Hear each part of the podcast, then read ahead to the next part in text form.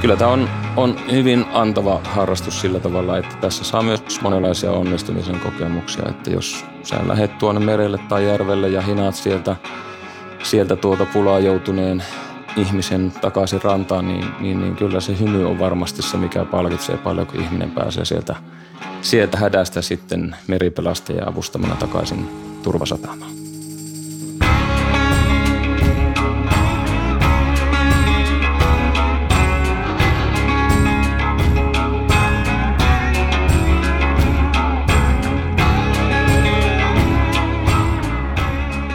Ratin takana on podcast Tien päältä, paitsi tällä kertaa.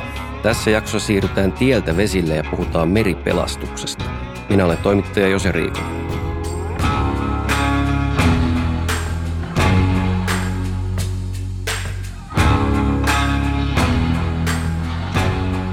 Me keskustellaan tänään etäyhteydellä Taneli Maunon kanssa, eli missä päin Suomea olet tällä hetkellä?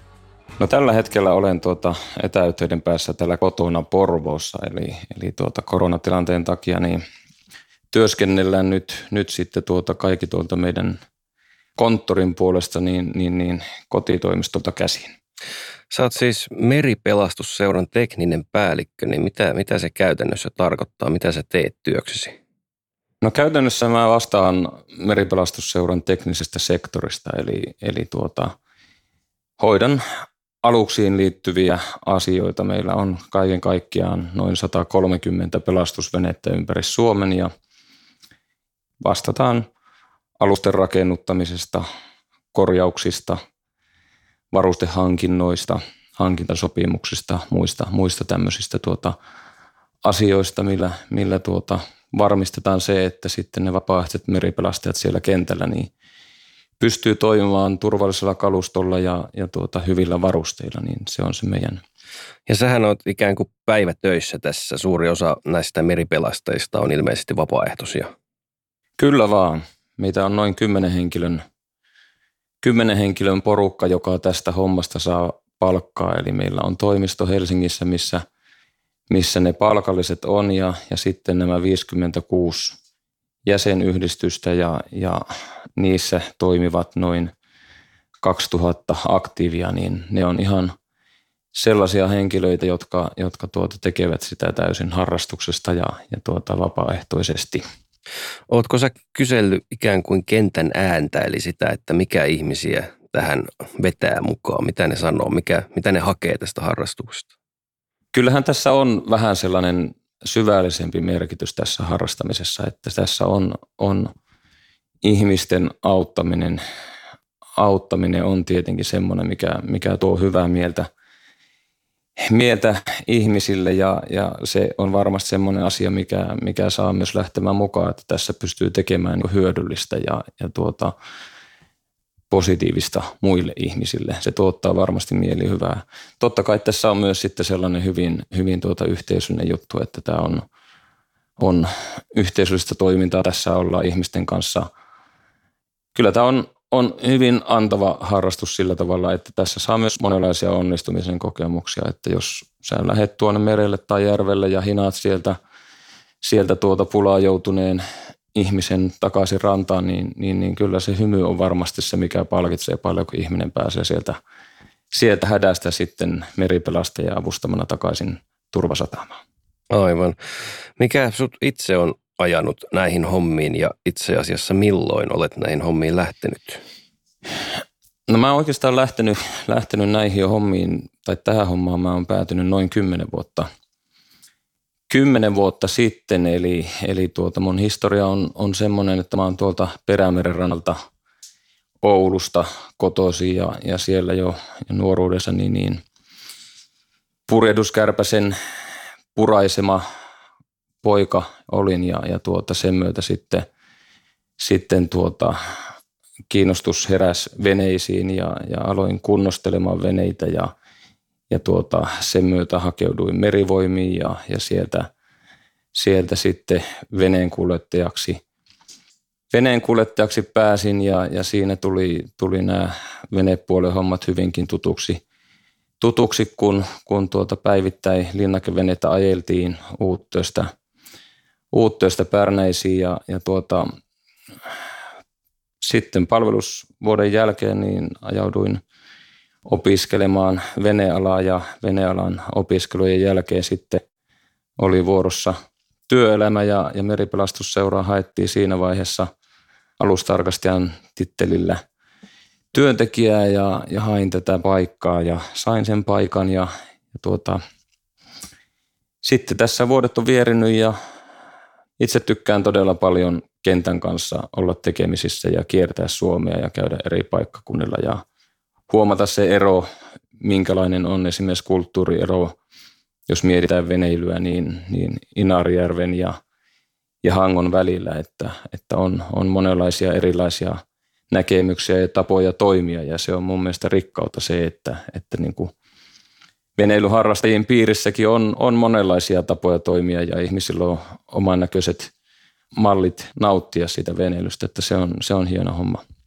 Puhuit siitä, että on, on tämmöistä harjoittelua ja yhteisöllistä meininkiä harrastajien parissa, niin ajatellaan, että minä lähtisin meripelastusseuran jäseneksi, niin mikä minua odottaa, minkälaisia, muuttuuko mun viikot silleen, että mun pitää vaikka kerran viikossa käydä jossain, tai onko mun paljon tehtäviä, minkälaista se harrastajan arki ikään kuin on?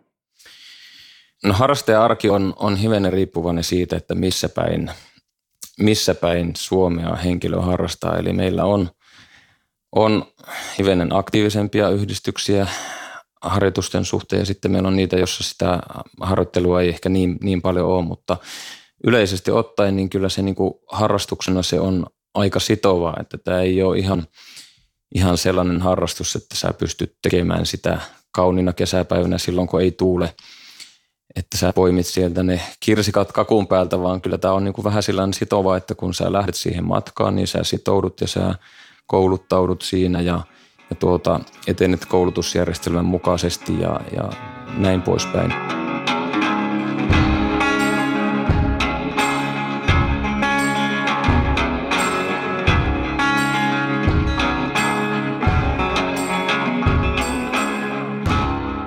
Olisiko meillä mahdollista tehdä tässä semmoista ennaltaehkäisevää työtä siinä mielessä, että voisit kertoa, että mikä on sellainen yleisin tai, tai pahin tai, tai tämmöinen vastaava moka, minkä veneilijät tekee ja sitten, sitten joudutaan meripelastusseura kutsumaan apua? Kyllä se yleisesti se, voisi sanoa näin, että se moka monessa tapauksessa tapahtuu jo siellä laiturin päässä. Eli ennen kuin lähdetään liikenteeseen sillä veneellä, niin unohdetaan tehdä se lähtötarkastus. Eli, eli tuota, kuvitellaan niin, että kun se vene toimii vielä viime reissulla, niin ehkä se toimii ensi reissulla eikä, eikä kiinnitetä huomiota sen enempää vaikka moottoriin. Ja, ja tuota, sen myötä helposti käy niin, että se tekninen vika yllättää sitten siinä vaiheessa, kun se on vene on vesillä. Eli ne määräaikaishuollot, valmistajaohjeistuksen mukaiset huollot, niin ne on, on unohdettu ja, ja sitten suodattimet tukkeutuu tai – tai virta loppuu vesillä, niin siinä ollaan sitten vähän tenkkapuodeissa. Eli nämä on hyvin yleisiä nämä tekniset viat, mitä, mitä veneisiin tapahtuu ja, ja sen myötä ei voi muuta, muuta sanoa kuin, että, että tuota, sitä ylläpidon ja huollon merkitystä, niin sitä ei, ei pysty, pysty koskaan tuota tarpeeksi alviimaan, että sitä, sitä veneet vaatii ja sitä moottorit vaatii. Että hätätilanne vesillä on täysin erilainen kuin se, että jos auto – sammuu tien varten tuonne noin, niin sinne saa niin kuin kohtuullisen helposti avun aina paikalle ja siitä mennään, menee tuota autoja ohi ja puhelimeen, puhelimen kentät on aina pääsääntöisesti Suomessa sillä tavalla, että pääsee soittamaan, mutta jos ollaan merellä tuolla hädässä ja, ja ollaan vaikka keskellä Itämerta ja veneen moottori sammuu ja kännykässä ei ole verkkoa, niin se on aina huomattavasti haastavampi se tilanne. Aivan. Autoiluskenessä ihmiset fiilistelee paljon auton ominaisuuksia ja moottoreita ja vastaavia, niin onko veneskenessä samanlaista tämmöistä harrastuneisuutta ja fiilistelyä? Kyllä veneskenessä on, on ihan samalla kuin auto, autoskenessäkin sitä, sitä tuota merkkiuskollisuutta ja muuta. Ja, ja tietenkin meilläkin, kun meillä on, on monenmerkkisiä koneita, niin kyllä meillä on myös monenmerkkisiä – moottorifiilistelijöitä siellä, että on henkilöitä, joilla on ne omat tietyt mielimerkkinsä ja niistä sitten keskustellaan ja, ja mietitään tehoja ja, ja mietitään huippunopeuksia ja mietitään sitä, että millä saadaan vielä muutama solmu veneeseen, veneeseen lisää vauhtia. Että kyllä se ihan samalla tavalla kuin autopuolella on, niin se on myös venepuolella tämmöinen, tämmöinen tietynlainen hifistely tässä hommassa mukana. Ja tietenkin meidän veneet, kun ne pelastusveneitä on, niin niiltä nyt suorituskykyä odotetaankin, että niiden, niiden onkin hyvä kulkea, kulkea sitten tuota hyvää kovaa vauhtia, jotta päästään sitten tarpeen tulle myös nopeasti, jos, jos tilanne sitä vaatii, niin päästään paikalle nopeastikin. Pakko kysyä, kun itsekin varmasti veneen miehiä olet, niin onko sulla sellaista jotain unelmapaattia, minkä haluaisit? Jos ei ajatella mitään pelastuskäyttöä, vaan ihan tämmöistä huvi, huviajoa. Unelmapaatti, mulla, musta, mulla, tässä vähän iän myötä, niin musta on alkanut pikkusen löytymään semmoisia puuveneilijän piirteitä. Ehkä, ehkä se on vaan sellainen niin kuin kieroutunut fantasia, koska kuitenkin sen verran tiedän noita veneitä laittaneena, että, että puuvene ja, ja puuveneen maailma on äärimmäisen työllistävää, mutta iän myötä on huomannut sen, että se nostalgia, mikä siinä on ja se tunnelma, mikä siinä puuveneessä on ja se pieni, pieni tuota tervantuoksu yhdistettynä siihen kuvioon, vaikka se nyt ei suoraan siihen puuveneeseen liittyskään, niin, niin, niin se on jollain tavalla nyt alkanut niin kuin kiinnostamaan, että ehkä joku kaunis päivä, niin, niin, niin tuota löydän itseni putputtelemassa ehkä jo hieman hitaamman puisen hienon veneen kyydistä.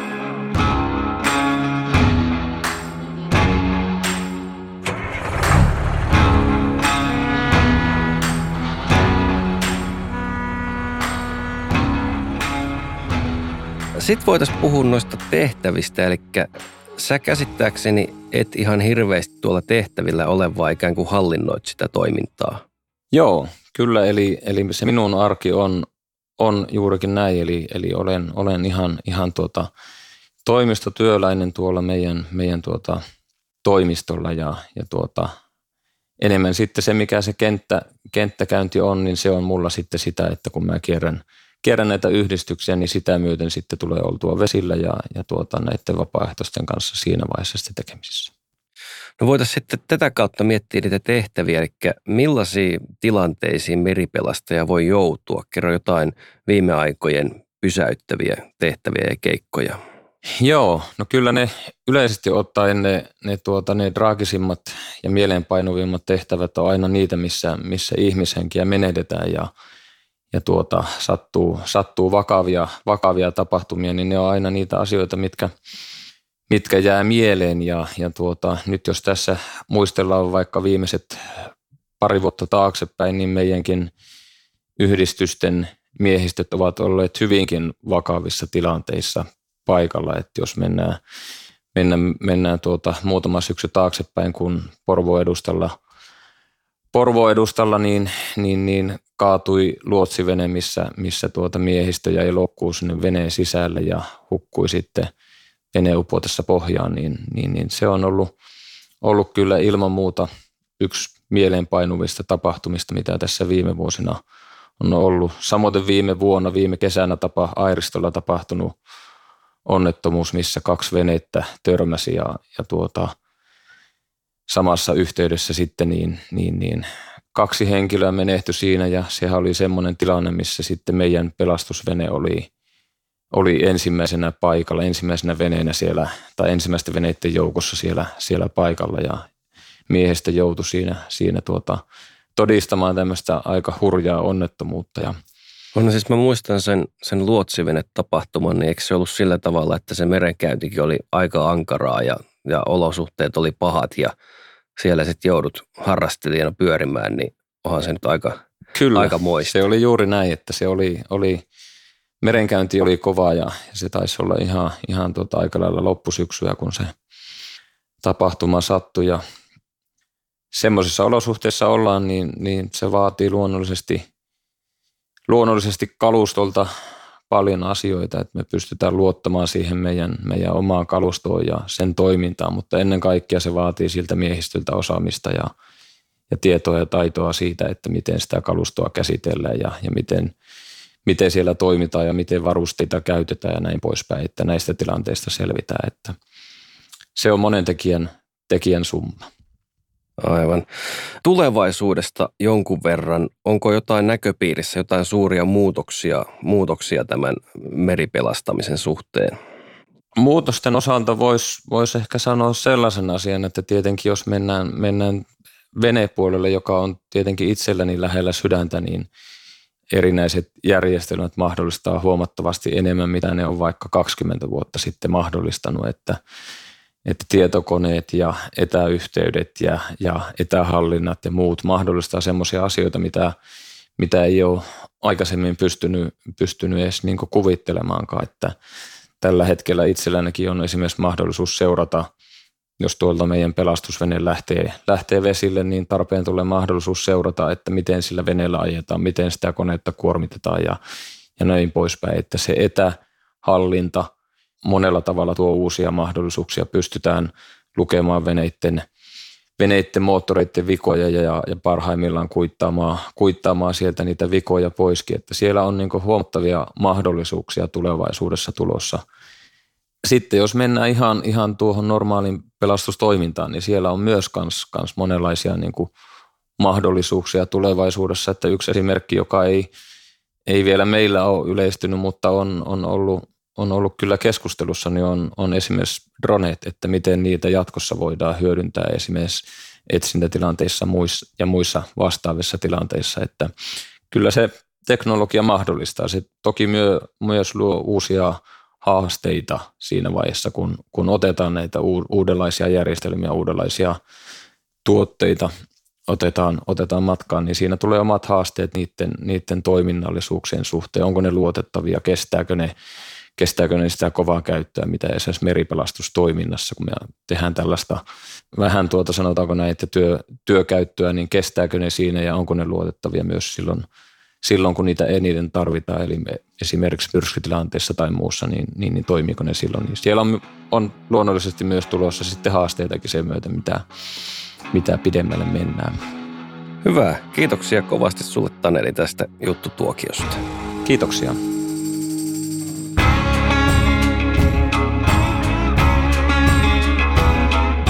Kuuntelit Scanian ratin takana podcastia. Löydät kaikki jaksot Apple Podcasteista, Spotifysta sekä Scania Suomen verkkosivuilta.